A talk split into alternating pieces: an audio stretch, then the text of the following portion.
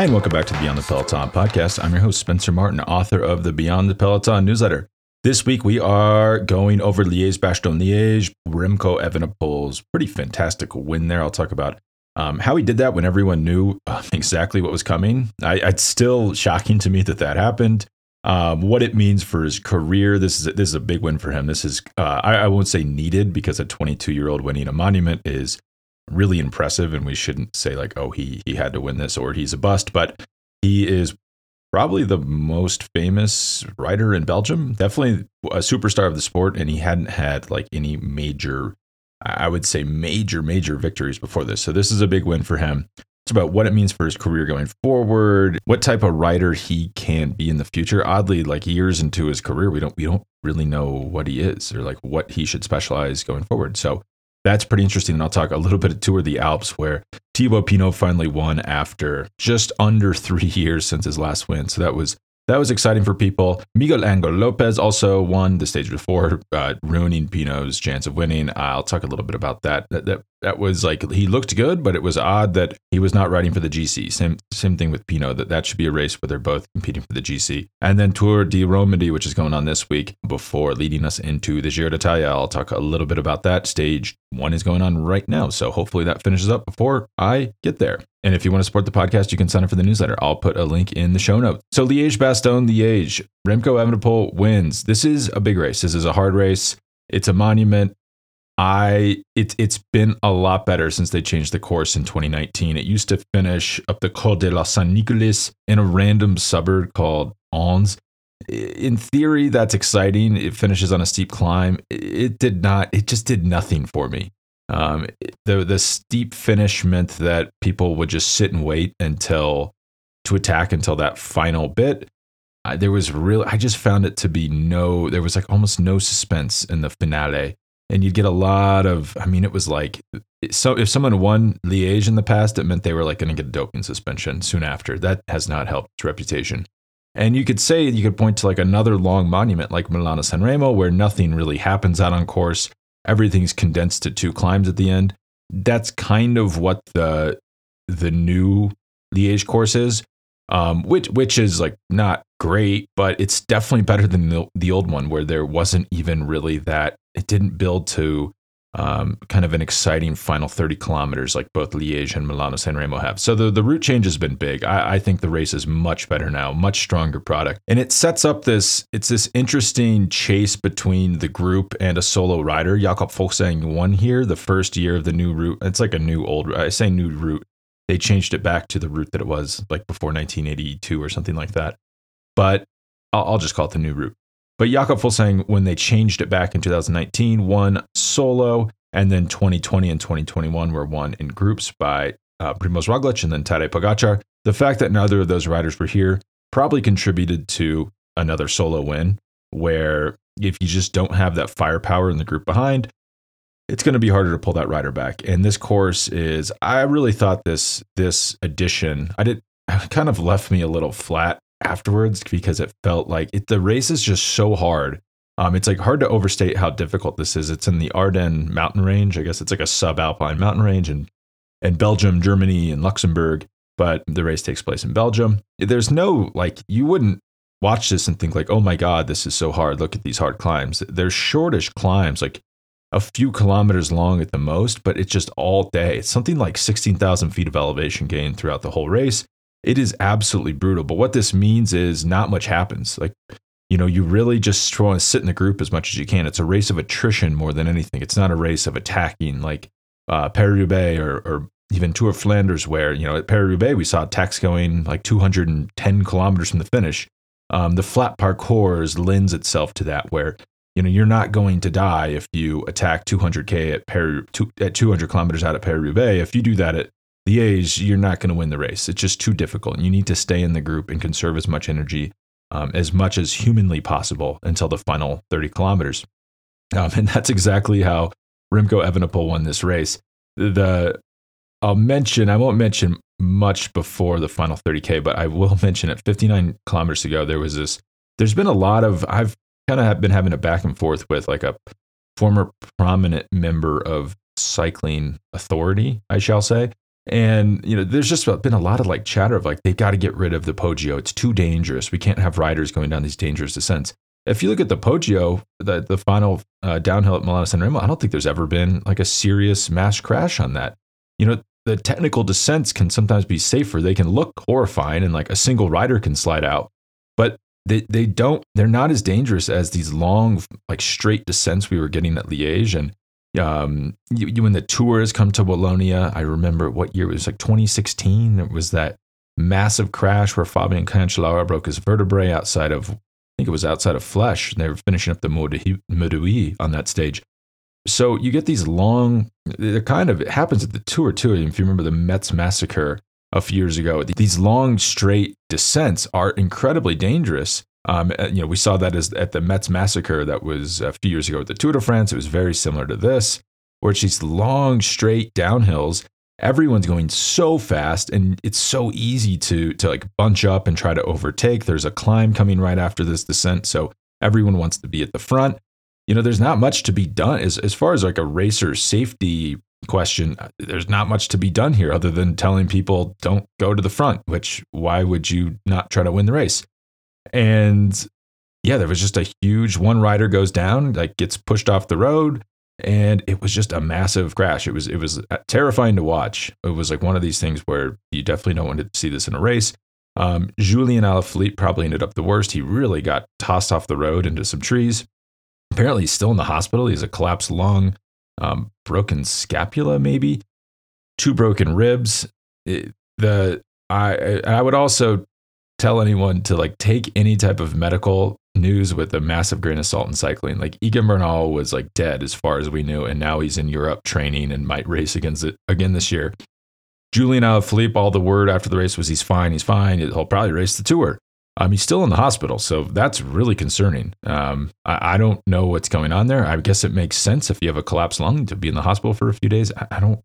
I'm, I'm not quite sure though. I know like CJ McCollum had a collapsed lung earlier this year, and he was like playing games soon after that. So I'm not quite sure what's happening with philippe I don't want to say too much about his medical condition because obviously I don't know anything. Takeaways are the crash was horrible, but I'm not quite sure if there's anything to be done about it. And I saw some theories for why this is becoming more common. And my first question would be Is this actually becoming more common?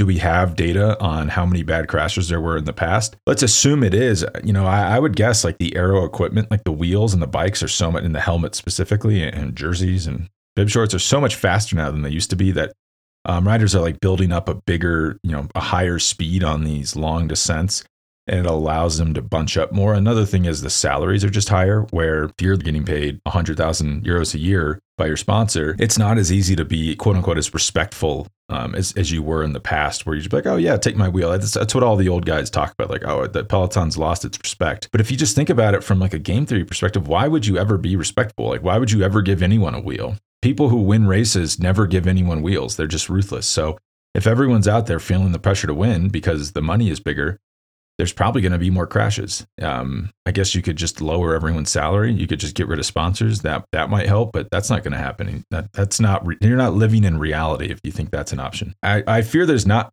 much to be done, um, except just keep in mind that it's just this is. Da- I don't think people understand how much dangerous these long straight descents are versus like a technical descent where everyone starts screaming like their hair's on fire, like, "Oh, this is so dangerous. We got to take these out of the sport." It's like, well, a long there's nothing more dangerous in cycling than like a long straight road because um, I can tell you it's it's terrifying to be in there. You're going super fast. If one thing goes wrong, a hundred people could be on the ground. But tactically, an, an, interesting thing happened after this crash. Quickstep was really controlling the race before it. They had Alaphilippe in the crash, so they back off. Um, they've lost some firepower after this. Bahrain comes to the front. Um, I still have no idea what they're doing. A, this looks bad. Like there's a huge crash, so you send your whole team to the front to keep everyone who crashed off the back. It's just not a good look. And I don't know what they gained from it. I think they thought they were putting Evenepoel under pressure for Dylan Teuns. It's still not totally clear who they were riding for. Dylan Teuns finished the highest out of their team. I'm not quite sure if they were really treating him as a protected rider, though. Maybe Matej Mohoric. But, and then they start attacking with 43K to go. Like Mikel Landa is launching attacks. He launches like six attacks. Okay, that, that looks awesome. But what is this accomplishing? You know, he's marked by Quickstep every time. Wout Poels eventually does get away, but Quickstep really isn't that troubled, and they just kind of quickly get a rider on the front to pull him back.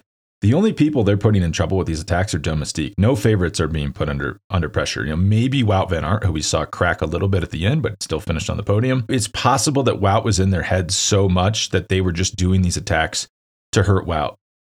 All, but what I would say is where you're going to hurt Wout and where you're going to hurt Remco is not leading into La Redoute with 33k to go. It's on La Redoute and it's on the final climb. It's not these climbs leading into it because what happens is they use all this energy Mikel Landa's attacking a ton, really accomplishing nothing. Wout Poels is attacking a ton. They get to La Redoute, they're they're not even at the front. They're just sitting at the back or sitting, you know, they're sitting in the group while Quickstep is riding like an I wouldn't say easy tempo, tempo, but just a steady tempo up La Redoute, which is 100% what you don't want to happen because this is where Remco Evenepoel, we've seen him struggle all year on hard climbs. Apparently, he's six kilograms overweight, which is is really crazy to imagine. That's a lot. That's like 15 pounds. So I'm, I'm not sure if that's true. It would make sense as to why he struggled climbing this year. But assuming that's true, and even if even if it's not six kilograms, he's just not been a great climber this year. So if you're looking at this and you're Bahrain, you're thinking, well, that we should go hard on the climb because that's where we can drop Evenepoel. They don't do that. They sit back. And not only did they sit back, they, they play this all wrong. There's a screenshot in my post from Monday where Evenepoel is sitting just about first wheel. He's like riding side by side with the teammate on the front. Um, it looks goofy because you're like, well, you don't want to be on the front in bike racing, right? Well, in this situation, you do. You have Danny Martinez riding his wheel, Danny Martinez and uh, Neilson Powless. And then you have this strange formation where Bahrain has two riders in front of Dylan Teuns behind them, which in any other scenario is good. You want to be behind your teammates. And then Wout, Wout, Wout Van Aert is right behind him. Valverde is buried a little bit too far back, in my opinion. I'm not quite sure what he was doing. He might maybe he was just on the limit from the attacks. What this allows to happen is the pace is so slow in the climb. When they get to the top with 29k to go, Evenepoel just blows away. I mean, this attack was it was really impressive, seriously impressive. He just rips right around his teammate, uses a teammate. It's kind of a slingshot. Um, the fact that the road is flattening and going into a downhill. I mean, this is like it, I could have told you this is exactly where Evenepoel is going to attack. He's not a great climber, but if he can get up and over the climb, he can attack on the falls flat at the top and use the downhill, uses aero advantage on the downhill to rip away. Um, you need to be right on his wheel. And Neilson Powless is. I mean, credit to Neilson. He he responds immediately. He responds in the way that everyone else needed to be responding. Unfortunately, I mean, Neilson Powless, probably not the same caliber rider that Evenepoel is at this moment, even though Neilson's very good. Another thing that I think a problem for Neilson is he's much bigger. and He's a tall guy. So he wasn't getting any really any draft from Evenepoel. So even if Evenepoel's putting out like a similar wattage to him, he can drop him even though Powless is on his wheel. That's kind of the genius of of Evenepoel's move right here. But when we look, there's a I have like another little video clip where Powless is getting dropped about mm, like a few hundred meters later you see the group behind. There's not enough urgency in that group. You know, this is the point. If they don't close him back right here, they can't get him because he's such a good time trialist that if he pulls out 10 meters, you have to pull it back right there because once he gets 30 meters, it's not coming back because that 30 meters is going to turn into a kilometer really quick, which is exactly what happened.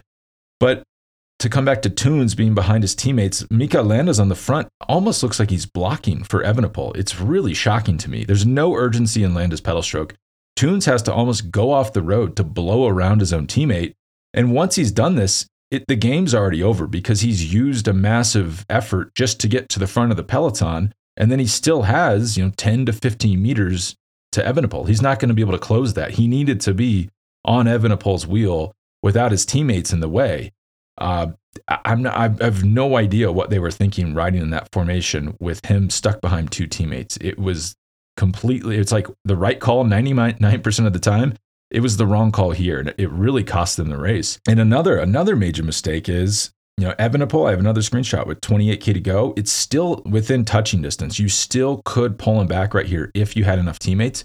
The problem is Bahrain just used their whole team to attack. So Mikel Landa, who just launched six attacks earlier, has to go to the front here and do a one-on-one time trial with Remco Evenepoel. I mean, how do you think that's going to go? Evenepoel's one of the best time trialists in the world.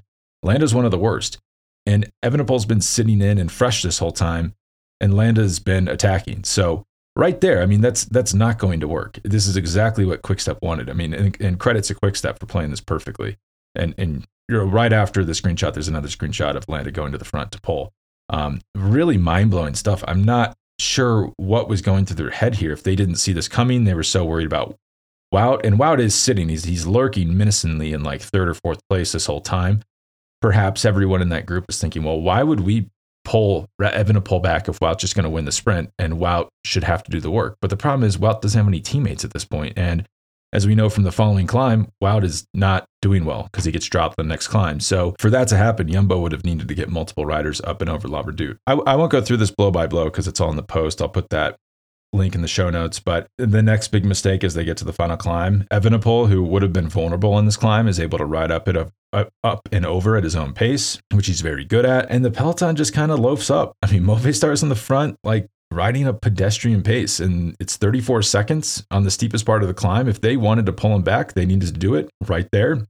You'd probably need to put 10 seconds into him on this steep portion and then close that the last bit down when they get to the top. You know, it gets down at the very top of the climb. Dylan Teuns attacks. It's down to 18 seconds at one point, but it needed to be 18 seconds at the start of the climb for them to have a chance because, you know, once they're up and over, and Evenepoel has any type of gap, it goes back to advantage Evenepoel. You know, he's A, a very good time trialist, and B, he's riding by himself. So he doesn't have to convince anyone to work for him. Whereas everyone in the chase group, there's only one team with two riders, which is Israel Startup or Israel Premier, Premier Tech.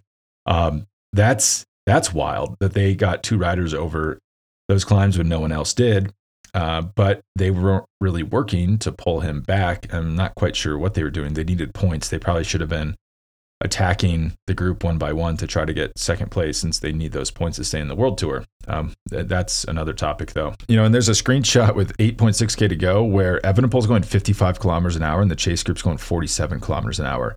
Um, it's at 25 seconds at this point, but yeah, Vlasov goes around. Pretty good attack from Vlasov actually. I, I like to see that. And but once that's happening, it's it's game over. Now, once the chase group is launching solo attacks, um, it's just going to be that start stop pace. You're not going to have this to, to reel someone in at 55k an hour. Presumably, you have to go faster than 55k an hour sustained, and you're not going to be able to do that attacking one by one. So Evenepoel wins the race fairly easily. Starts celebrating 2.5 kilometers an out. I um, have never seen that before. That's like really shows some bravado and cockiness. As long as he's winning, that's great. If he is never not winning, that could be a problem. And then Quentin Hermans gets second in the sprint over Wout Van Aert. Wout Van Aert was dropped on the final climb and then came back with 7K to go.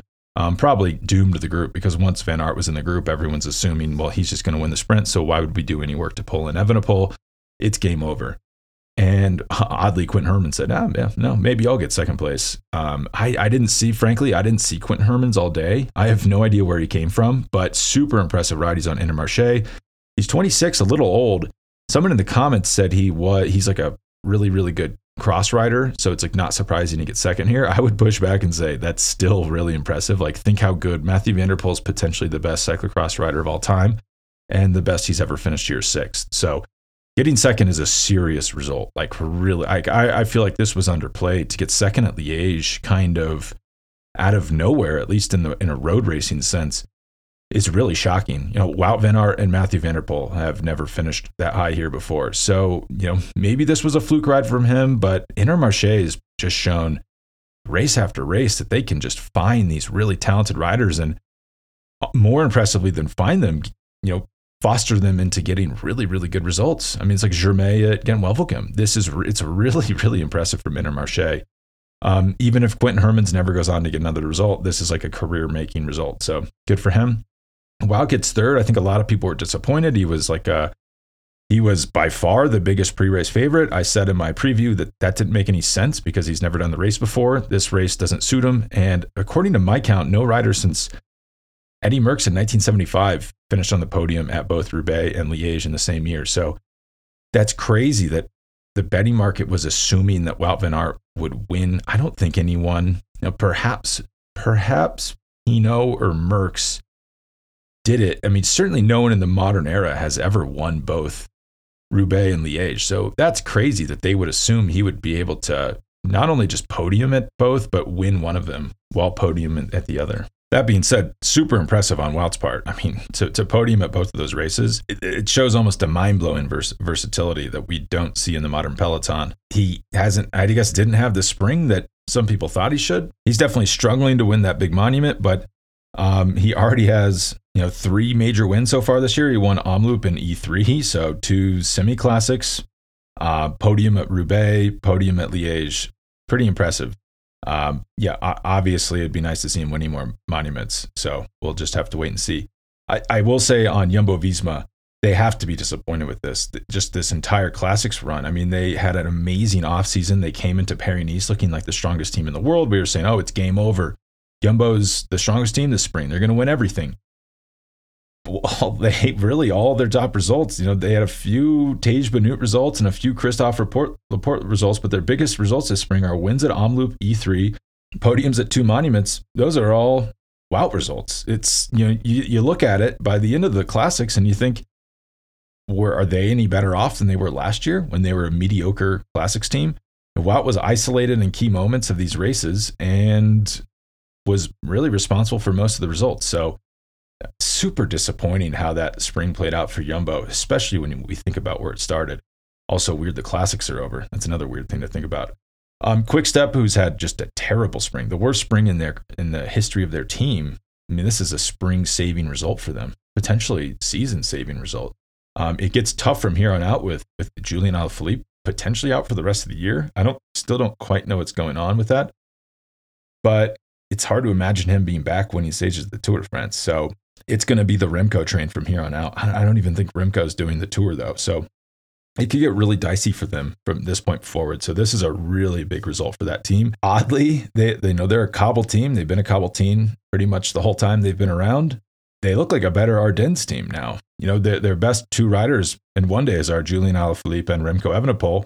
Those are blue chip Ardennes riders. They don't have outside of Kasper Asgreen, I don't think they have another blue chip cobbled rider, you know, rider who really could be a favorite going into a major cobble classic. So it will be interesting to see if they go into a more Ardennes focus going forward. And then that brings us to Evenepoel. This win is big, as I said up top. You know, he's won before this, I think, three World Tour races in his career. That's not a ton. Um, he's only 22, but a lot of 22 year olds with more World Tour wins than that. I think Tadej Pogacar, who's just a few months older than him, has like 18 World Tour wins. So certainly good, but perhaps not matching his level of fame and, and hype. I'd say this is his biggest win since the 2019 San Sebastian, which is big. You know, both of those wins are big, but I think this was his first real stamp of authority since his crash at the 2020 Lombardia. I don't think I've actually thought he had been regressing since that, which sounds crazy because he's he's had good results. He won a stage race this year, but he didn't do it with the same flair that he did in 2019 and 2020.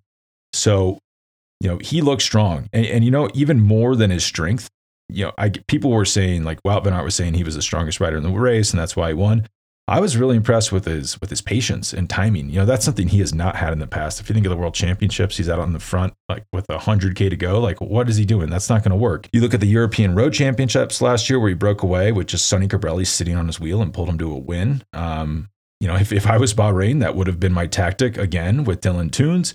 I'm not quite sure why that wasn't the tactic. They should have just followed, and then when Evenepoel attacked, to get Dylan Teuns right on his wheel, and then let Evenepoel pull you to the finish line and you can beat him in the sprint because he's a very poor sprinter. But the fact that he he had such a small window to win this race, he he needed to attack about right where he did. He needed that attack to work. If that attack doesn't work right there, it gets really sticky for him because then he has like a valley between La Redoute and the final climb, and you know he's probably not going to be able to drop them on the final climb. It's not a climb that suits him. So this was really, really important for him, and he stuck this perfectly. And Quickstep really did a good job. I actually think Alaphilippe crashing out helped their tactics a little bit. It simplified the tactics to the point where they just had to follow, and it kind of goaded Bahrain into getting to the front and doing all the work for them of softening up the race, but not softening up so much that they they you know, couldn't ride a hard pace on La Redoute. You know, it, it worked out perfectly for Quickstep, Quickstep and Evenepoel. And the fact that Evenepoel was just willing to sit there and just wait until that one moment, you know, really, he really had a one shot here and he, he made it work and he made it stick. And I was super impressed with his patience. That's my big takeaway here is like, obviously we know he's strong. Like everyone knows he's strong. Like it's hard, it's impossible to watch any race that he's ever done and come away with any um, takeaway other than, wow, he's really good at riding a bike. He's quite strong and fast, especially by himself. What he hasn't had is racecraft and timing, and he showed both of them really, really, really, really well here. Um, kind of look like a different Evenepoel. You know, where does he go from here? You know, is he a one day racer? I think the thing when you look at a lot of like pretty much every one day racer and stage hunter, like um, yeah, Julian Alaphilippe, Jakob Fuglsang, Alejandro Valverde, they have a punch. You know, they can win if they have to in a sprint. Evenepoel does not have that. He has to win every race solo. How does that work? You know, you know, he he made it work here. Everyone knew it was coming. They couldn't stop it. You know, maybe he can make a career out of that. I don't see it, especially as such a good time trialist. It seems like he's a GC rider. And I, you know, this result, you know, it's like Tej Van when he won, I believe it was a 2016 Strade Bianche. People were saying, oh, he's a one day, this guy's the next one day star. Well, that's the last one day race he really won because he has no sprint and he has to win everything solo. And it's hard, it's hard to win one race solo. It's harder to win the second race solo. It's even harder to win the third race solo. It's just not a recipe for sustained success. And with his ability to time trial and you know, climb at the right weight. It makes no sense that he can't climb. Um, that is, you know, a good performance specialist could get in there and fix that because he is such good. Even if he doesn't have like the sustained power of Pogacar or or Filippo Ganna, I mean, he's so light that he doesn't need to put out that much power. And if you think of the Tour de France, a lot of the climbs are drafting climbs. I think one thing we're seeing is like the aero revolution. Like everyone was obsessed with weight five years ago. Now, you know, Evenepoel's so aero on the road bike, he could sit in a group on a tough Tour de France climb and get a significant draft. And the speeds are so high on these climbs, you know, six, 7% climb, you're still getting a good draft on there. So it doesn't make any sense that he wouldn't be a GC star in the future, you know, unless it's just not his mentality. But um, I think I've said this before that Quickstep only has one really significant stage race win in their entire career as a team if he wants to develop as a stage racer, he has to leave Quickstep. Like, there's no doubt in my mind that team is just not built for stage racing. As we saw at the Tour of the Basque Country, he was leading out Julian Alaphilippe in the first few stages, burning massive amounts of energy, and then he loses the race by a few seconds because he's too tired on the final climb. Well, if he wouldn't have spent all that energy leading out a teammate for sprints, he probably would have won the race overall. Just that type of behavior shows you that Quickstep's never going to be a stage racing team. And if he wants to fulfill his potential as a stage racer, he has to leave the team. I mean, Jumbo would be a perfect team for him, actually. Um, I don't know if there's a special relationship between him and Patrick Lefevere at, at Quickstep. I don't know if I ever see him leaving, but if he wants to win stage races, he has to leave. One, one thing I'll, I'll mention before we leave this topic is this, as I said, it's hard to win as a solo rider. The pushback on that would be it's never been a better time to be a solo rider. I mean, this is, we saw Roubaix won solo, Liège won solo. There's more solo winners than ever. These chase groups cannot get their stuff together. I can't quite figure it out. And perhaps it's because the stakes of winning are so high that no one wants to work with another team. You know, it used to be in the past, maybe you do a little bit of work, you get some cash at the end of the race, you, you build some goodwill, get paid back later. Now these wins are worth so much for the teams and the riders that it's like, no, I'm not going to work for you. Why, why would I, you know, 50,000 cash, like get that out of my face. You know, this, this win is going to be worth potentially seven figures in a bonus in my contract. So I, I, that means nothing to me. So, you know, perhaps it's that. It's perhaps teams are just smarter. Riders are smarter. And they think if I pull in this chase group, I'm going to lose. So why would I pull? And then no one pulls. But it's definitely never been a better time to be the first attacker. We've seen in a lot of these races over and over and over again. The first attacker, the first guy to get a serious break in the final, in the finale of a race, wins the race. Um, that isn't to say just anyone can attack. You know, I talked to Larry Warbasse recently who was saying, you know, everyone's just like, well, just attack from 100K out. Why don't you'll win? Well, you have to have the motor to do that, and not many people do. So it's a select group of riders that can do it, but we've seen like Matej Mohoric is building a career out of winning solo, which is a very hard way to win. But he's he's making it work. You know, he's a stage hunter and a and a one day rider who is having decent results. I mean, I'd say very good results winning solo. But the thing with Matej Mohoric is he's never going to be. You know, he won one monument this year. He'll probably win a Tour de France stage, and that's going to be a good year for him. I think he won two last year, two tour stages. That's that's an incredible year.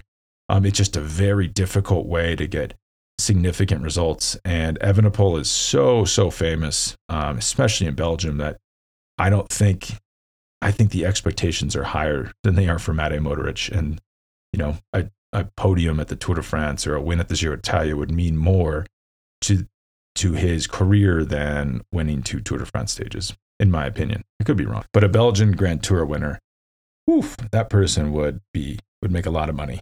that country hasn't had a Grand Tour winner for a long time. All right, so two things I'll touch on before I go is Tour of the Alps was running last week. Uh, kind of a forgettable race. It's, it's, a beautiful part of the world, maybe my favorite part of the world through uh, Tyrol and South Tyrol in, in Austria and Italy. Um, a weak field this year. You know, normally it's like a lot of the top Giro contenders, or has been in years past, have been duking it out there. This year it was won by Romain Bardet. Big win for him. I think it's only his second GC win of his career, first since 2013. Um, he looked really good. And if he wouldn't have crashed at Liège, he was one of my favorites for that race. Um, he, he looks very strong. Is he going to be a Grand Tour rider ever again? I would say he never was a Grand Tour contender. Sure, he got second at the Tour de France, but those were weird times. And he was like six minutes behind Chris Froome. He was never going to win that race. So um, I think it was like a mistake to ever characterize him or put the expectations that he was a Grand Tour rider on him. He's a fantastic stage hunter. Tour of the Alps was a five stage race through the mountains with no time trials. That's not really indicative of many other stage races. So big win for him. He looked very strong. Uh, Michael Storer was second. That's also a great ride for Michael Storer. And we saw at the, at the Vuelta last year, the guy is like a, he's a very strong rider. Um, is he ever going to win a Grand Tour? Maybe, maybe not. I don't know. But then third place really interest, interested in me. Thymen Arensman on DSM. I had never really heard of this guy. This guy was so strong. The final climb on stage five, um, Richie Porte from Ineos actually blew it up. His teammate Pavel Sivakov was dropped almost immediately, and Porte just kept going. I have no idea what he was doing. He gets halfway up the climb, looks back, and is like, "Oh my, oh he's not here." Well, Richie had been looking back for like kilometers before that, not stopping. So I think something got said over the race radio, the team radio, that made him sit up. But that really it was a super selective attack or super selective climb. Pello Bilbao, who was reading, leading the race going into it, was dropped. And Thymen's there with Storer and Bardet. So super, super impressive from him. He is a 22 year old Dutch rider. This is his second year on DSM. So kind of an interesting subplot there is all three riders at the front of the race were DSM riders last year, teammates last year um, yeah, I, I, was I was super impressed by that. Um, definitely someone to keep an eye on. But I mean, to my point, this was like more of a like an interesting race for the future than actually an interesting event in itself. Thibaut Pinot won the final stage. It was huge. People were freaking out. His first win in like three years. Um, obviously, he's an interesting man and is like very quirky, very fun, probably a great person, which is why people love him. I, I don't want to crap on all of that, but what stuck out, stuck out to me is just how unaero he is. I, I could not believe it.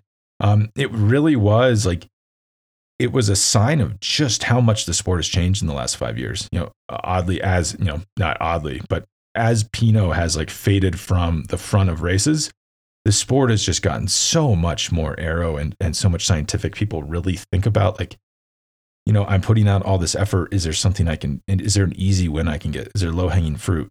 FDJ, his team has not done that. I mean, he he looks as unaero as you can be on a bike. Um, and it didn't stick out to me as much, you know, early in his career because there was a lot of people on aero and road bikes. There's not a lot anymore. And and he lost stage four. He got pulled in by Miguel Angel Lopez, probably specifically because he was so unaero. Um, he he just got mowed down in the last 5K, and he was probably he's putting out a ton of effort. And no one on that team is thinking strategically of, you know, why do we keep getting caught in the last kilometers of races? I mean, that team, like people love Marc Madiot. Like he's a he's a passionate Frenchman. He loves cycling. He loves France. Easy person to be seduced by. He's a meathead. I mean, it's a meathead team. It's you don't recognize it because it's foreign and it looks romantic and fun. But it's just like ride hard. Oh, if you're tired, ride harder. That's like American football meathead culture. They're not doing the everything they can to get the most out of their riders. Um, it's interesting that Michael Storer went there from F, from DSM, which is like the complete opposite of that. But you know, I think the riders who do well at FDJ are the riders that maybe don't speak French or insulate themselves from that culture. I don't think that's a mistake either. So great for Pinot, but it was just I mean the man is a is a one man stand against the aero revolution that's for sure and it was just it, it, it really stuck out to me how much the sport has evolved during Pinot's career and how he's really stood tall against that evolution and refused to change. Lopez went stage four, looked great. I will say it's odd to me that neither Pinot nor him were even in they were minutes behind in the GC. but dropped on stage two. You'd think a five day stage race to the mountains would be their specialty. If they can't win, if Lopez can't win this, what can he win as a stage race? And I know he came onto the scene. You know, people loved him early in his career because he was getting podiums at Grand Tours, but he's won two state World Tour stage races in his career, and not one since 2019 was the last one. So for those sitting around waiting for him to like finally blossom and win the Giro d'Italia or the Vuelta España, I don't think that's going to happen. You know, if he can't win the Tour of the Alps, that's not a great sign. And then the Tour de Romandie is this week. Um, the prologue was yesterday. Ethan Hayter gets first. The guy is an amazing time trialist. He's incredible, the 23 year old on Ineos. Rohan Dennis gets second. Felix Großschartner and Geraint Thomas tied for third, nine seconds back. If you, if I guess, if you just forget Felix and think Hayter first, Dennis second, Thomas third, that's Ineos 2021 in one, two, three position which shows just how strong they were last year and why they were winning all these one week stage races. Weird thing here is like Hayter is very good. Obviously, very good time trialist. He's a very good climber too. Terrible, terrible stage racer. I mean, as I record this, stage one just finished, and Hayter is out of the race lead after one stage, and the stage wasn't particularly hard. So, yeah, I, I don't know. He's been like held up as like the next great stage racer for that team, but I don't know what's going on there, like why he can't piece that together. He did win the Tour of Norway last year, but other than that, he doesn't have any stage race, wins in his pro career. Um, Rohan Dennis gets second. He's now the race lead after the stage one, which was won by Dylan Teuns, who is absolutely on fire and furthers my theory that Bahrain just should have ridden to get him up La Redoute as fast as possible and tried to counter any coming Evenepoel attack. I mean, that guy could have won. He could, he could have won Liège. So yeah, really impressive from Teuns to win that. He's really kind of blossomed. I called him a journeyman after he won Flèche Wallonne, and someone kind of called me out on it. And now I feel bad because it's like, wow, this guy is super talented. Um, he hasn't won a ton in his career. Before Flèche uh, last Wednesday, he had 13 wins. I guess now he has 15. He's he's he's better than than that win count. Um, Rohan Dennis and Mark Rohan Dennis get second on the stage. Marc Hirschi third. Hirschi is really really really recovered from he had a hip surgery, I believe, in the off season um, just started racing a few weeks ago. He's been amazing since he came back. I know there was like a lot of doping. His his basically his old team called him out for doping and fired him like two days into the 2020 season. You know they did this all anonymously. In my opinion, if that's true, then you need to report it. You're not taking the moral high ground you think you are by not reporting that. It does. It's not clear to me why they think they're the good guys if he really is doping and they think it, just to keep that to themselves. But setting that aside, you know, he's had a lot of hell. He had like his weird wisdom teeth removal at the beginning of 2021. I didn't know, I don't know why they didn't schedule that differently, but he struggled pretty much the whole year until the very end because of it. Had a hip surgery this offseason. So after his breakout 2020 season, he hasn't really had a clean run at a lot of races. But since he's come back this year, he's finished top 10 pretty much in every race he's done. Super impressive. He gets, you know, and the, thing that stands up top 10 at Amstel Gold ninth at Amstel Gold, ninth at Liège. It's really impressive pair of results, and then third today. So um, it's nice to see Hirschi back. Rohan Dennis is now leading the race overall. Um, Rohan Dennis looked strong uh, for a lot of this race last year and then crashed. So it, it's funny as the other top time trialists have, you know, if you think of like Filippo Ganna or Stefan Küng, have picked up the classics and really become like picked up second careers basically out of time trialing. Rohan Dennis hasn't been able to do that. You know, there was a lot of grumblings. You know, it's like we saw the same story every year for like 10 years. It was like Rohan Dennis is going to be a GC rider. And it never happened. He's, he's won the Santos Tour Down Under in 2015 as his sole world tour GC win. Um, that was a long time ago. So he's definitely never come along as a GC rider. So this would be a big win for him if he could stick it. History would suggest that's not going to happen. Um, someone I'm really watching here is Geraint Thomas in third place overall he he had this kind of drawn out contract negotiation over the offseason. It wasn't covered too much, but apparently the sticking point in that contract was if he would get a chance to lead the team ever again. The team wanted him to come back just in a domestique role. There was a lot of friction last year where he was, you know, I guess thought he was like a leader at the Tour de France, and he was not a leader at the Tour de France. Didn't really work for the team. Tried to leave the tour after he out of contention. The team wasn't happy about that. Obviously, he's supposed to be there working for the team. They're paying him a ton of money to do so. So the you know I think the, the agreement was he would come back this year, but he wouldn't get any chance to lead races. So winning here would be big for him, just in his standing inside the team. and it would kind of it would kind of resur- like you know resurface this like Geraint Thomas could lead us at the Tour de France again. You know, I don't think that's a good idea, but it could definitely it could definitely happen. You know, he's 35. He's going to be 36 when the tour starts. He hasn't won a major race in a long time. That's definitely not a good idea, but the narrative could start rolling if he can win this race. So I'm sure he's motivated. He won it last year quite easily. He hasn't looked as good this year, uh, probably because he's about to be 36. Other people to watch are Juan Ayuso in sixth overall. He's like the wonder boy on UAE. People love him. Um, he is like a Twitter hero. Try to criticize him, people will come after you. He, I've not, you know, he's very talented, but he's a 19 year old, doesn't seem that good at actually racing and winning. So I'll be curious to see what he can do over the course of this race. All right, well, I will uh, be talking about how this race actually wraps up next week. So enjoy your little break before the Giro d'Italia. And everything gets real next week, you know, next week. So thanks for listening and have a great week. Bye.